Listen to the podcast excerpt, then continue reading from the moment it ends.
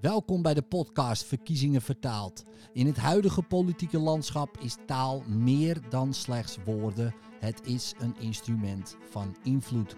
Elke aflevering ontrafelen we de subtiele technieken van hypnotisch taalgebruik, toegepast in verkiezingsdebatten en programma's. Verrijk uw inzicht, begrijp niet alleen de inhoud, maar ook de impact van taal en maak zo wel overwogen keuzes. Laat je inspireren om zelf ook effectiever te worden in je communicatie. Blijf op de hoogte en word zo een nog meer geïnformeerde kiezer. Welkom bij een nieuwe aflevering van Verkiezingen Vertaald. En ditmaal heb ik het verkiezingsprogramma van Ja 21 voor mij. Nederland weer op de rit. Uh, dat veronderstelt natuurlijk dat we van de rit af zijn. En ik ben zeer benieuwd wat dat dan betekent. En ook ja, hoe we weer op de rit komen. Dus nou, laten we beginnen. Ik zie hier de inhoud. Ik ga kijken naar asiel en migratie. Ik wil wonen bekijken en ik wil volksgezondheid, zorg en sport bekijken.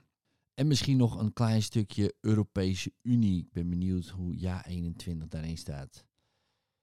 Even kijken, de inleiding.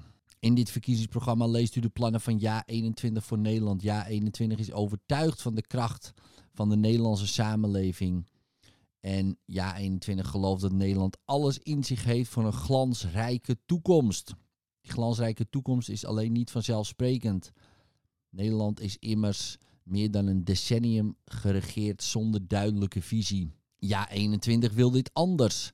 Wij presenteren vanuit onze conservatief-liberale overtuiging een integrale visie op de Nederlandse samenleving en de rol van de overheid erin. Dit betekent dat wij enerzijds geloven in de kracht van de individuele vrijheid. U kiest zelf hoe u uw leven wilt inrichten, niet de overheid, een kleine tongbreker. Ja, 21 staat voor een Nederland waarin mensen gestimuleerd worden om hun hoofd boven het maaiveld uit te steken. Of dat nu is door gebruik te maken van hun vrijheid van meningsuiting of door hard te werken. Wij geloven in een Nederland waarin mensen zich vrij voelen om te zeggen wat ze denken. Waarin mensen aangemoedigd worden om verantwoordelijkheid te nemen voor hun eigen leven. En waar mensen beloond worden voor hun werk. We geloven in zeggenschap over eigen leven en omgeving. Nou, ik ga niet de hele inleiding, maar u heeft dan wel alvast een beetje een idee waar het heen zou kunnen gaan. Dus laten we kijken bij asiel en migratie. Kijken of die mensen ook hun eigen leven mogen gaan leven in Nederland. En het begint met Nederland heeft cultureel en economisch de grenzen voor asiel en migratie bereikt. Oké, nou dan gaan we kijken wat Ja 21 daarover zegt. De Nederlandse bevolking groeit uitsluitend nog door immigratie. Oké, ja, dat vind ik een interessante die ons netto veel meer kost dan oplevert. Er staat geen getal bij, maar zowel cultureel als economisch. Oh ja, 21 heeft laten berekenen dat de kosten voor asiel en migratie bij ongewijzigd beleid jaarlijks 24 miljard euro bedragen. En waarschijnlijk hebben ze dat laten berekenen door het Centraal Planbureau, neem ik aan, als een van de weinige partijen nou, dat is natuurlijk veel geld. Dus wat willen ze? Willen met name asielmigratie beperken, gezien de impact die deze, gezien de impact die deze vorm van immigratie heeft op ons land. Nederland beloont 85% van de asielaanvragen met een verblijfsvergunning en is daarmee veruit het royaalste land van de hele EU. Als gevolg van de aanzuigende werking neemt de instroom van asielzoekers steeds verder toe. Dat leidt weer tot het chronisch tekort aan opvangplekken en overlast rond overvolle AZC's. Ook economisch is de massale opvang onhoudbaar. Door het hoge inwilligingspercentage wordt vrijwel iedere asielzoeker een statushouder. Al die mensen moeten worden gehuisvest, wat de woningnood verder laat oplopen en funest is voor de sociale cohesie, aangezien het voor Nederlandse starters onmogelijk wordt in hun eigen wijk, dorp of stad te blijven wonen. Ja, dus hier wordt ook de woningnood uh, gekoppeld aan het migratieprobleem, waar we nog in andere partijen andere dingen zagen. Um, zoals Partij voor de Dieren bijvoorbeeld, die dat koppelt aan landbouw, de, die daar ruimte in pikt. uh, doet Ja 21 het door asielzoekers die de ruimte inpikken. In Amsterdam gingen in 2021 slechts 23 van de 7000 vrijkomende sociale huurwoningen naar reguliere woningzoekenden, terwijl de overige 99,6% naar woningzoekenden met een voorgangsregeling gingen. Waaronder een forse groep statushouders. Ja, en dat is interessant, een forse groep. Maar we, we weten niet hoeveel. He, want, ehm, en dat is interessant natuurlijk.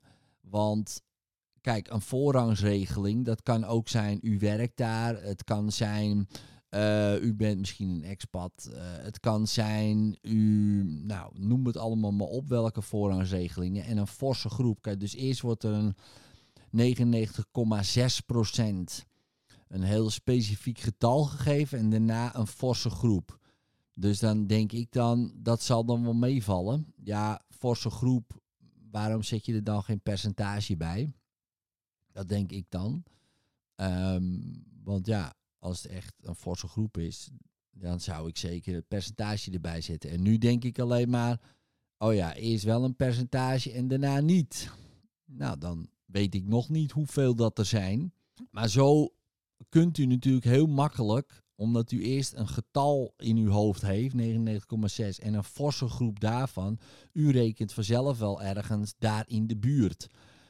Uh, maar dat hoeft natuurlijk niet zo te zijn. Uit het onderzoek wat dat jaar 21 heeft laten verrichten naar de kosten van asielmigratie, blijkt dat een asielzoeker de schatkist gemiddeld 800.000 euro kost. Ja, dat vind ik dan interessant waar dat getal vandaan komt. Maar dat staat er niet bij, misschien ergens anders. Want dat is natuurlijk heel veel geld per asielzoeker. Dat lijkt mij best heel veel. Maar ja, als het berekend is, het zal. Ten slotte is asielopvang in Nederland ook niet humaan. Zo'n 85% van de wereldwijde vluchtelingen neemt genoegen met opvang in de eigen regio. Ook voor hen is het onrechtvaardig dat de kleine minderheid die uit economische motieven doorreist, beloond wordt met een verblijfsvergunning en sociale voorziening in Nederland. Dus wat wil Ja 21? Geen asielopvang in Nederland meer. Nee, dat is uh, van de baan. Opvang in Nederland beperken tot vluchtelingen uit onze eigen regio. En de mogelijkheid tot uitnodigen van geselecteerde UNHCR-erkende vluchtelingen. Oké, dus er moet gewoon iedereen, niemand mag er meer in. Daar komt het eigenlijk op neer. De buitengrenzen van de EU hermetisch afsluiten. Oké, ja, nou, hoe gaan we dat doen? Ik vind dat wel interessant. Um, het Deense asielmodel invoeren. Wie alsnog in Nederland asiel aanvraagt, overbrengen naar een partnerland buiten de EU. Opt-outs uit Europese regelgeving bedingen naar Deens voorbeeld. Dus dit is uh, dat willen ze. En voor de korte termijn een tijdelijke asielstop invoeren.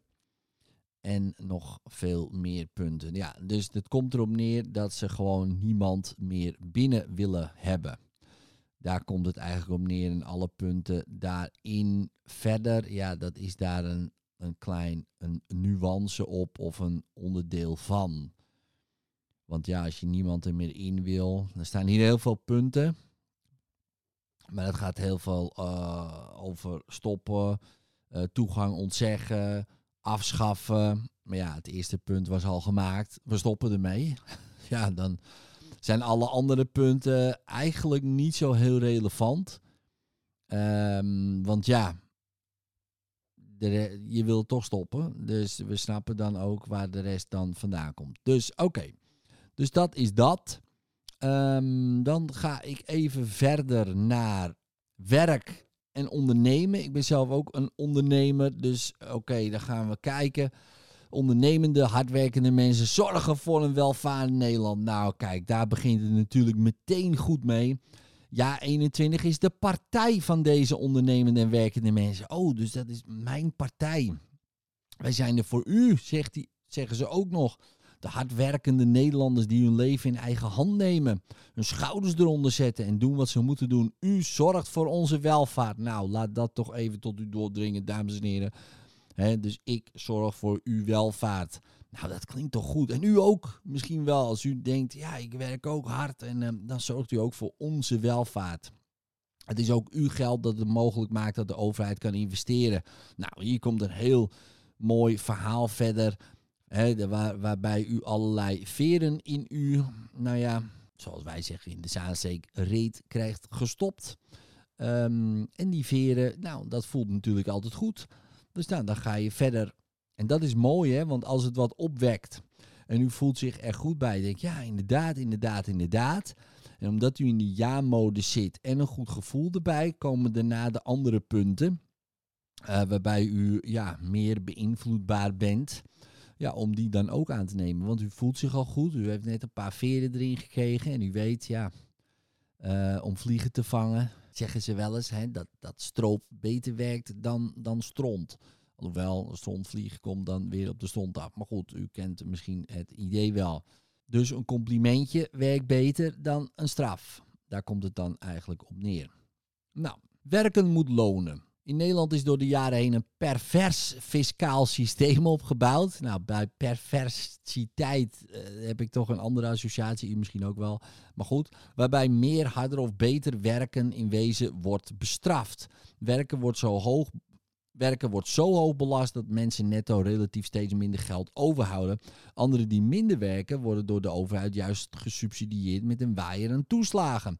Waardoor men uiteindelijk onderaan de streep net zoveel geld ontvangt als iemand die de hele week hard heeft gewerkt. En ook dit woordje weer, ik heb hard gewerkt hè, erbij. En mensen die niks doen, dat is ook een mooie nuance. Even zo'n bijwoordje erbij. Hè, want ik kan ook zeggen gewerkt. Nee, we hebben hard gewerkt en jij doet helemaal niks. Hè. Jij werkt niet en wij werken hard. Er is geen middenweg. Je hebt niet mensen, eh, in dit geval. We hebben geen um, um, normale werkers blijkbaar. Maar goed, meer werken levert dus niks op als er steeds groter deel van het inkomen naar de fiscus gaat. Ik moet zeggen, dames en heren, dit spreekt mij toch altijd wel aan. Maar goed, laat ik mijn persoonlijke mening uh, uh, even kijken. Nou, daar staat er nog een heel stukje over werken. Hoe goed dat is, hoe lekker dat is. En hoe die mensen juist meer beloond moeten worden. Om mensen die kunnen werken te stimuleren hun talenten in te zetten, belonen wij werk beter. En zorgen wij ervoor dat ze door te werken aan het eind van de maand meer geld in hun portemonnee overhouden. Dat doen we met een drietal ingrepen. Nou, wijziging inkomstenbelasting. Mensen betalen geen belasting over de eerste 20.000 euro die ze verdienen. Nou, dat lijkt mij uh, een heel goed idee. En misschien u ook wel. Nou, dat klinkt mij als muziek uh, in de oren. Over het belastbare inkomen komen één of twee schijventarieven die dicht bij elkaar liggen. Oké, oké, ja, dus de rijken, ja, die kunnen nog steeds lekker rijk worden. Even kijken.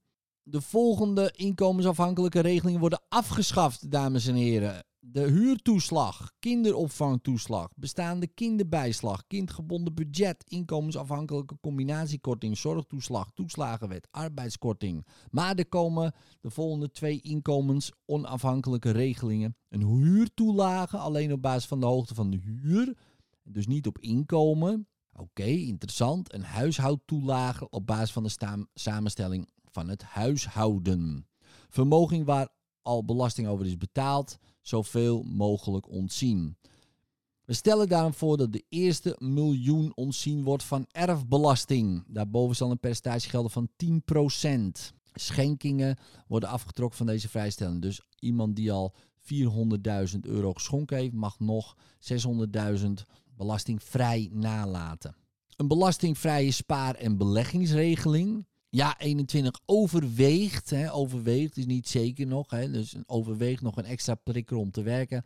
Een zogenaamde win, werken, investen. Denk investeren, denk ik, maar uh, rekening. Mensen kunnen al door het werk verdiende geld na belastingen op zo'n rekening storten. Mensen kunnen al het door werk verdiende geld na belastingen op zo'n rekening storten. Vervolgens is dit geld vrijgesteld van vermogensbelasting. Oh, dus daar kunnen we ons geld um, heen sluizen.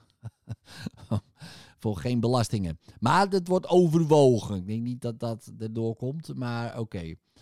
Oké, nou, ehm, het is duidelijk dat bij jaar 21 het voornamelijk gaat om de werkende mensen, om die te uh, stimuleren uh, en te motiveren om te blijven werken, om niet werkende mensen ook te stimuleren en te motiveren om te, om te gaan werken. Daar wordt heel veel voor beloond. En als u blijft zitten waar u zit en u doet niks, om wat voor reden ook, hè, misschien kunt u helemaal niks, dat kan, uh, ja, dan verliest u wel alle toeslagen. En er komt maar weinig voor terug, heb ik het idee. Dus nou ja, goed, dan weet u dat maar. Uh, wonen en bereikbaarheid. De situatie op de Nederlandse woningmarkt is zeer zorgwekkend. Het woningtekort loopt op richting de 400.000 woningen. En hoe normaal een eigen huis tot voor kort was, zo onbereikbaar, dreigt dat nu voor een hele generatie te worden. Nou, daar komt een heel verhaal over hoe verschrikkelijk het is. Uh, en dat weet u natuurlijk ook. En hoe gaan ze dat oplossen? Nou, ze gaan de bouw bevorderen door nieuwe Vinex-locaties aan te wijzen voor grootschalige en snellere bouw. Kortere procedures en gestandaardiseerde eisen binnen het bouwproces. Ja, hoe, hoe snel en hoe kort. Bouwen voor de markt. Kopen huizen waar dit kan. Huur waar dit nodig is. Stoppen met bouw van recreatiewoningen ten bate van reguliere woningmarkt. Daarna stellen ze nog een paar problemen aan de kaart. Hè. Er geen doorstroming op de huurmarkt. Uh, en vraag en aanbod zijn totaal uh, uit balans. Dan komt weer het kopje migratiecijfers. Kom, komt er nog even tussendoor gefietst. Van ja, dat, zijn toch wel, uh, dat is toch wel de schuldigen. En hoe willen ze dat dan doen?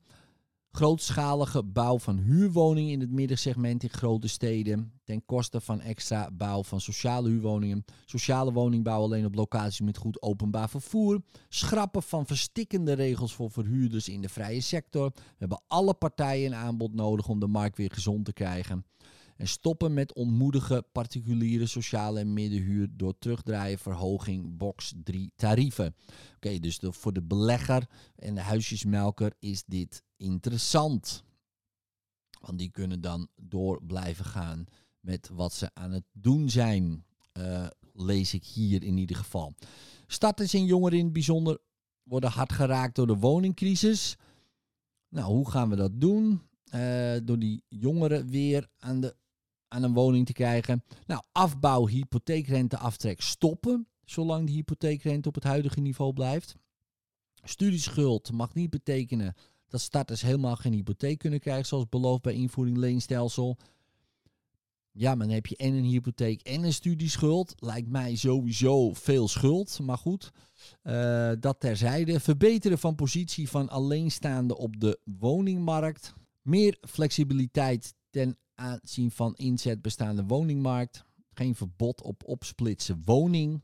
Doorstroming stimuleren, zodat de juiste woningen beschikbaar komen voor de juiste groepen woning zoeken ze, ja, maar hoe doen we dat dan? En dat staat er dan weer niet bij, want het is een goed idee, die doorstroming stimuleren. Maar ja, dit klinkt natuurlijk goed. We stimuleren het. Maar ja, hoe gaan we dat doen? Gaan we met een megafoon voor iemands huis staan? Ga weg, ga door, stroom door. Dat staat er dan niet. Dat um, vind ik altijd wel interessant, want het klinkt natuurlijk altijd goed. Maar ja, hoe gaan we dat dan doen? En dat is toch echt wel een probleem. En dat weet u denk ik ook wel.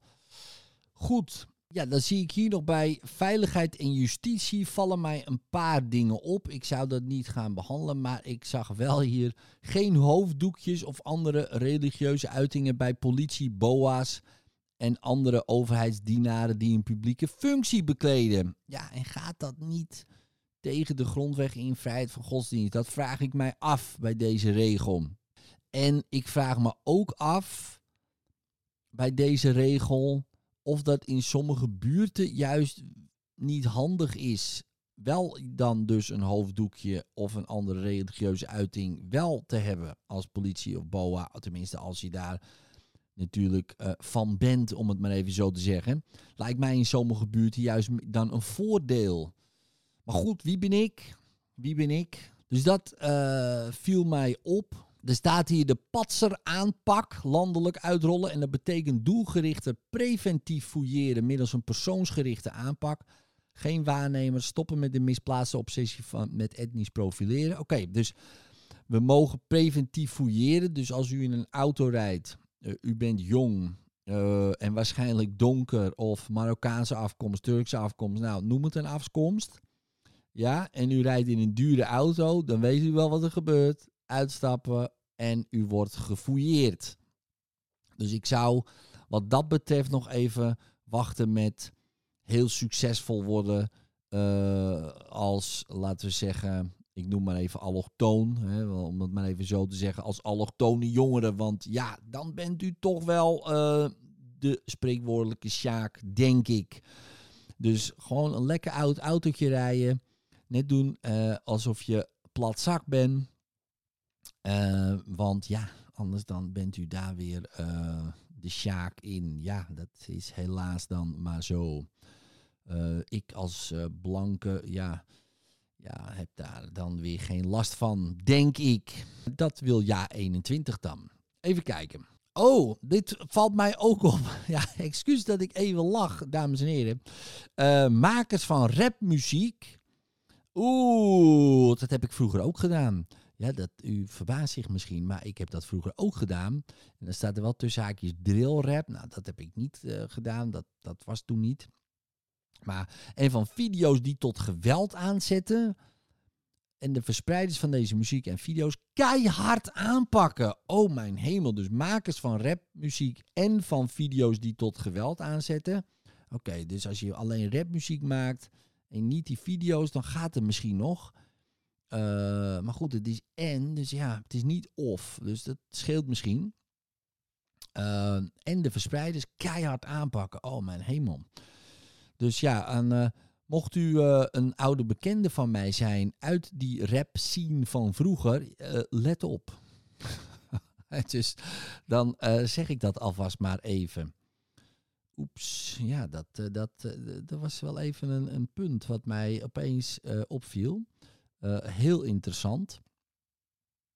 En staat hier, en ja, en u weet, dat mag niet. Dat, dat, dat is tegen de rechtspraak eigenlijk. De maximumstraf voor ernstige meervoudige zedendelicten naar levenslang. En ja, dat, dat mag dus niet.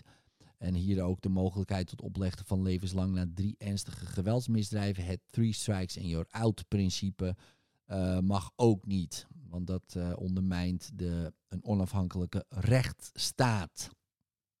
Dus ja, dat, uh, dat kan niet. Um, maar goed, dat zijn natuurlijk wel goede punten wat, uh, wat aanspreekt. Dat mensen denken, ja inderdaad, dat willen we. Maar u moet altijd bedenken, ja maar kan dat wel? En blijkbaar kan dat dus niet. Oké, ja, ondermijning en drugsbeleid. Even kijken. De lijn van jaar 21 laat zich kernachtig samenvatten. Nou, dan komt hij aan. Softer voor soft en harder voor hard. Legalisering van softdrugs moet gezien worden als vertalen van de dagelijkse praktijk in wetgeving. Niet als romantisering van softdrugs of als signaal dat het gebruik ervan onschuldig is. Gerichte voorlichting over de potentieel schadelijke gevolgen van softdrugs, bijvoorbeeld op de psychische gesteldheid en school- en studieprestaties, is daarom essentieel. Ze willen dus softdrugs legaliseren. Nou, dat is dan één punt, maar natuurlijk tegenover een soepeler softdrugsbeleid een harde lijn ten opzichte van harddrugs. En dan noemen ze ook ecstasy bij. Uh, wat ik interessant vind, want ecstasy, ja, is dat een harddruk? Nou, dat kunnen we onszelf afvragen. Want op de lijst van uh, de opiumlijst staat het, uh, nou, volgens mij niet eens in de top 10 van meest schadelijke stoffen. Alcohol staat daar nog dikker bovenaan en roken ook. Dat wordt gewoon verkocht in de supermarkt. Dus, uh, maar goed, hier wordt nog de Mokro-maffia genoemd. Met haar cocaïne-imperium houdt de samenleving in zijn greep. Dus een keihard offensief tegen harddrugscriminaliteit. Nou, Oké, nou en hoe gaan we dat dan doen? En dan willen ze hier dus het Italiaanse model in de EBI invoeren. Volledige isolatie van levensgevaarlijke beroepscriminelen. Geen enkel contact. En dat uh, mag ook niet. Uh, want dat is ook uh, een schending van de mensenrechten en het recht. Ja, misschien denkt u wel, nou, huppakee, um, het maakt mij niet uit. Maar goed, we hebben te maken met regels die er zijn. Ja, dus en dat kan dan uh, niet. Oké. We gaan daar even verder. Oh ja, we gaan naar volksgezondheidszorg en sport. Meer dan een kwart van de Nederlandse overheidsuitgaven wordt besteed aan zorg. Als we niets doen, zullen de kosten zelfs nog. Als we niets doen, zullen die kosten door de vergrijzing zelfs nog verder stijgen. Dat is niet houdbaar en ook niet nodig. Er is geld genoeg, moet beter besteed worden. Nou, dan gaan we kijken. De patiënt echt centraal. Een van de manieren waarop JA 21 dit wil bewerkstelligen is mensen zelf te laten kiezen welke arts ze willen. Oké, ja, dat is interessant. Maar goed, kent u alle artsen? Nou, ik, ik niet. Maar ja, dat. Uh, ik weet niet wie de beste is. Dus hoe gaan we dat doen? En krijgt dan die persoon het juist niet heel druk als we ook weten dat hij of zij de beste is? dat lijkt mij altijd interessant. Wij hebben zelf ook op besttherapeut.nl um, op reviewbasis wie een soort van de beste therapeut is. Omdat uh, je dan een beetje inzicht krijgt van ja, wie, wie is er goed? Dat, dat wilde ik graag. Maar ja, eh, die heeft het ook heel druk. uh, maar ja, dat is dan ook logisch natuurlijk. Even kijken, betere zorg voor kwetsbare groepen. Ja, dat, dat willen we allemaal. Ja, 21 wil er hard aan werken om dit op te lossen. Betere arbeidsvoorwaarden en een reductie van registratielast. Ja, oké, maar hoe, hoe dan? Hè? Dat, dat staat er niet per se. Nou, we gaan even kijken. Oh, betere geestelijke gezondheidszorg. Ja, dat uh, vind ik interessant. Dat is een beetje mijn vakgebied. De problematiek in de GGZ-sector is groot en weerbarstig. Er is een groot tekort aan gekwalificeerd personeel en er zijn lange wachtlijsten die de toegang tot essentiële zorg belemmeren. Hoewel in deze sector al grote stappen zijn gezet met de inzet van teleconsultatie, blijft de problematiek groot. Het verminderen van deze wachtlijst vereist een gecoördineerde aanpak. Een oplossing is om de capaciteit te vergroten financiering te verstrekken voor personeel en infrastructuur. Maar ja, die mensen die vallen allemaal uit. Dus ja, hoe gaan we dat dan doen? Uh, digitale gezondheidstoepassingen, virtuele consulten, online therapie. Nou, dat doen wij ook al jaren. Uh, dat lijkt mij een heel goed idee. Het stimuleren van vroege interventie. Oké, hoe gaan we dat dan doen? En preventie, bijvoorbeeld via scholen en huisartsen. Maar ja, hoe doen we dat? Het verminderen van stigma rond geestelijke gezondheid en investeren in bewustwordingscampagnes. Dat kan natuurlijk ook. Het zou misschien ook een goed idee zijn om niet op sociale media te gaan, om het maar even een klein zijpaadje te pakken.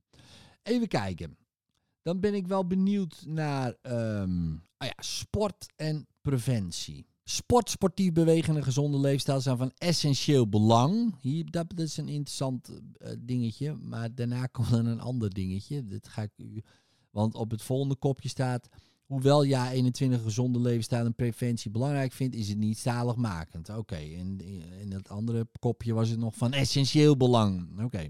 Ze bevorderen fysieke en mentale fitheid, sociale interactie, gemeenschapsgevoel en nationale trots. Ja, 21 wil daarom sport en sportief bewegen op alle niveaus stimuleren. En hoe gaan we dat doen? Verlaging van de btw-tarieven van sportbeoefening. Voorts wil Ja 21 werkgevers stimuleren duurzame inzetbaarheid te accommoderen. Door het betalen van sport voor werknemers niet langer onderdeel te laten uitmaken van de werkkostenregeling. En daarmee vrij te stellen. Nou, dat juich ik toe. Schoolzwemmen weer verplicht. Goed punt.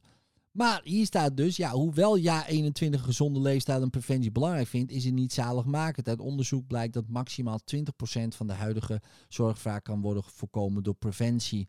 Bovendien kan gezonder ouder worden leiden tot een langere zorgvraag op latere leeftijd. Oké, ja, ja, ja, ja. Ja, je, ja, mensen kunnen inderdaad wel beter eerder sterven, dat klopt, want dan vragen ze ook niet meer. Dus uh, secundaire preventie is bewezen effectief. Mensen die een ingrijpende operatie of therapie gehad hebben of lijden aan een ernstige chronische aandoening hebben onmiskenbaar baat bij leefstijlverbetering. Bovendien bespaart dit zorgkosten door minder recidieven en bezoeken aan de dokter. Middelen die bewezen hebben dat ze op de korte termijn grote maatschappelijke kosten voorkomen, moeten weer in het pakket worden opgenomen. Voorbeelden zijn vitamine D en vaccinaties zoals tegen gordelroos. En vroegdetectie van ernstige aandoeningen heeft onmiskenbaar grote voordelen. Opsporingsprogramma's voor darmkanker en cardiovasculaire risicomanagementprogramma's bij de huisartsen hebben hun nut meer dan bewezen. Ook op andere gebieden, bijvoorbeeld hart- en vaatziekten, kan vroegdetectie grote voordelen opleveren. Zeker, ja, en dat is mooi. Uh, maar goed, leefstijl volgens mij kan ook daar grote voordelen op uh, hebben. Dus ik vind 20% interessant. En welk onderzoek is dat dan? Daar ben ik wel nieuwsgierig naar. Dat maximaal 20% van de huidige zorgvraag kan worden voorkomen door preventie. Um, maar goed, stelt u voor dat dat zo is, is het toch 20%. En dat is heel veel natuurlijk. Heel veel. Want als u ziet dat een kwart van de uitgaven van de overheid bestaat uit zorg. We kunnen dat, die kwart, nog eens met 20% verminderen. Nou, dat is dan niet helemaal natuurlijk zo, hè, maar u begrijpt wat ik bedoel. Maar verminderen door, door leefstijl. Doordat iemand uh, even een appeltje gaat eten. Maar even heel kort door de bocht te zetten. Nou, lijkt mij wel een goed idee. Maar goed, uh, meer handen aan het bed en handen vaker aan het bed. hey, kijk, hier uh, is niet alleen meer handen, maar ook vaker handen aan het bed. Dus ja, hoe gaan we dat dan doen? Nou, administratieve lasten stoppen, salarissen en vergoedingen in de zorg, vooral in de lagere schaal, tenminste met de inflatie laten meestijgen. Dus niet echt een grote salarisverhoging. Alhoewel de inflatie is natuurlijk enorm um, gestegen. Dus, dus wat dat betreft. Ja, dus meer geld erbij en minder administratiewerk. Dat is dan het idee. Goed, dan gaan we nog even naar onderwijs is de basis voor het leven daarna. Volgens jaar 21 heeft onderwijs twee doelen die beide van groot belang zijn. In de eerste plaats moet onderwijs kennis en kunde ontwikkelen, onder andere met het oog op het latere werkzame leven. In de tweede plaats de vorming van een individu, een mens dat goed leert samenleven met anderen. Oké. Okay. Jaar 21 stelt de docent centraal om dit tijd te keren. Ja, maar goed, hoe gaan we dat dan doen? Er staat hier docenten daadwerkelijk fors meer gaan betalen om het vak aantrekkelijker te maken. Aansluiting van opleiding op arbeidsmarkt door meer te investeren in het praktische beroepsonderwijs. Focus in hoger onderwijs om minder regeldruk door andere vormen van inspectie en nadruk op technische studies. Meer ruimte voor oprichten niet staatsgerelateerde scholen op elk onderwijsniveau. Oké, dus particuliere scholen denk ik dan. Ideologisering van kunst en cultuur niet belonen maar een substantiële injectie van structurele middelen voor het behoud van cultureel erfgoed. Even kijken wat dat betekent. Even kijken. Nou, ze willen in ieder geval het beroepsonderwijs uh, en dan ook het praktisch beroepsonderwijs echt wel verbeteren in de zin van, hier staat het. Na het MBO kun je voor veel beroepen geen vervolgopleiding volgen. Ben je een denker, dan stroom je door naar het HBO of WO. Ben je een doener, dan houdt het na het MBO vaak op. Ja, en dat willen ze dus veranderen. Nou, dat lijkt mij een goed plan. Ik juich dat toe. Dat weet u misschien wel, dat is mijn persoonlijke mening. Ja, ik uh, zeg wel eens tegen mensen, ik heb liever een slimme elektricien die precies weet wat hij doet dan een domme elektricien die geen idee heeft. Ik wil niet zeggen dat, dat, dat uh, mbo-elektriciens dom zijn, zo bedoel ik het niet, maar ik hoop dat u begrijpt wat ik bedoel. Ik heb liever dat er opleidingen dus komen waarbij je echt nog ja, op, op, een, op een hoog niveau elektra bijvoorbeeld gaat leren. Of, of in de bouw. Of, er is zoveel uh, daar nog te halen. En het is jammer dat als jij daar juist heel intelligent in bent, dat er verder weinig is om, om je uit te dagen. En dan moet je toch echt ja, specialistische cursussen gaan volgen die niet, ja, die niet door de staat worden aangeboden, maar die daarnaast. Dat is natuurlijk wel jammer. Maar goed, jaar 21 wil dat veranderen. Nou, ik ben benieuwd hoe. Nou, dan gaan we kijken naar cultuur. De Nederlandse cultuursector is een ideologische eenheidsworst. Kunst en cultuur worden vrijwel standaard omlijst met een sterk progressief en links georiënteerd kader. Oké, hier moet, dan gaan we even kijken. Het moet afgelopen zijn met eenzijdige ideologisering van kunst en cultuur. Ons hele cultuurbestel lijkt een tot slaaf gemaakte van een dwingend discours dat geprogrammeerd is zichzelf eindeloos te herhalen. Nou, en wat, wat gaan we daar dan aan doen? Even kijken. Nou, wat ze willen gaan doen is bijvoorbeeld. ehm, ze willen dat dus niet gaan belonen. Dus wat willen ze doen? De het budget voor de NPO halveren. De NPO kost jaarlijks meer dan de marine. En hoopt de komende periode elk jaar meer dan een miljard te krijgen. De halvering van het budget past bij teruglopende interesse voor lineaire televisie en de opkomst van streamingdiensten. Nou, dat vind ik interessant, want volgens mij heeft het NPO, de enige nog, met kijkcijfers van boven de miljoen. Als we kijken naar de kijkcijfer dag, dag top 25, dan staat stevast, staan daar NPO-programma's in. U kent De Slimste Mens en nou, dat soort programma's. Daar staat stevast altijd eh, bovenaan. Ehm Arjen Lubach bijvoorbeeld. Ja, u kunt het er wel of niet mee eens zijn. Het is persoonlijk niet mijn programma. Maar ja, er zitten een miljoen mensen naar te kijken. En op YouTube ook, die filmpjes. Dus ja, er is enorm veel vraag naar om, om zo'n programma te zien. Dus dan denk ik, ja, volgens mij eh, gaat dat prima. Dus ik denk niet dat die interesse terugloopt nog. Misschien, dat komt misschien nog wel, maar ja. De NPO kan worden teruggebracht naar E-net. Hé, hey, net als vroeger, weet u nog. Er is geen bal op de tv. misschien op Nederland 2, maar ja. ehm jeetje, naar E-net. Dat is toch wel interessant. Dus als u geen kabel heeft. En dat, heeft, dat is, bestaat natuurlijk allemaal niet meer. Maar hè, dus alleen een antenne. Dan heeft u zo direct nog maar één zender. Ja, dat is toch wel interessant. Maar goed, waar Ja 21 wel geld aan wil besteden, is aan het behoud, restauratie en het toegankelijk maken. Denk aan bijvoorbeeld digitalisering van archieven en kwetsbare boeken van ons cultureel erfgoed. Dat is ons cultureel kapitaal. Ja, maar ja, ik denk niet dat ehm ome Wim eh, daarop zit te wachten op dat archief en het kwetsbare boek. Die wil gewoon tv kijken. Maar goed, dat denk ik. Maar goed, misschien is ome Wim ook helemaal niet de doelgroep eh, van ja 21. Oké, goed. Nou, dit waren de punten zover. Er staat nog veel meer in, dames en heren. Het verkiezingsprogramma eh, bestaat uit, even kijken, toch wel zo'n 63 pagina's. Dus eh, als u denkt, hey, deze punten spreken mij wel aan, ik wil daar meer van weten. Kijk gerust in het verkiezingsprogramma natuurlijk van ja 21.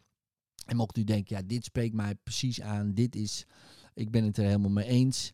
Weg met Lubach, eh, inderdaad, hup, NPO eruit. Nou, dan weet u misschien wel ja, op wie u kunt gaan stemmen. 22 november. En bent u een beter geïnformeerde stemmer en kiezen. En daar gaat het om bij verkiezingen vertaald. Dus tot de volgende aflevering.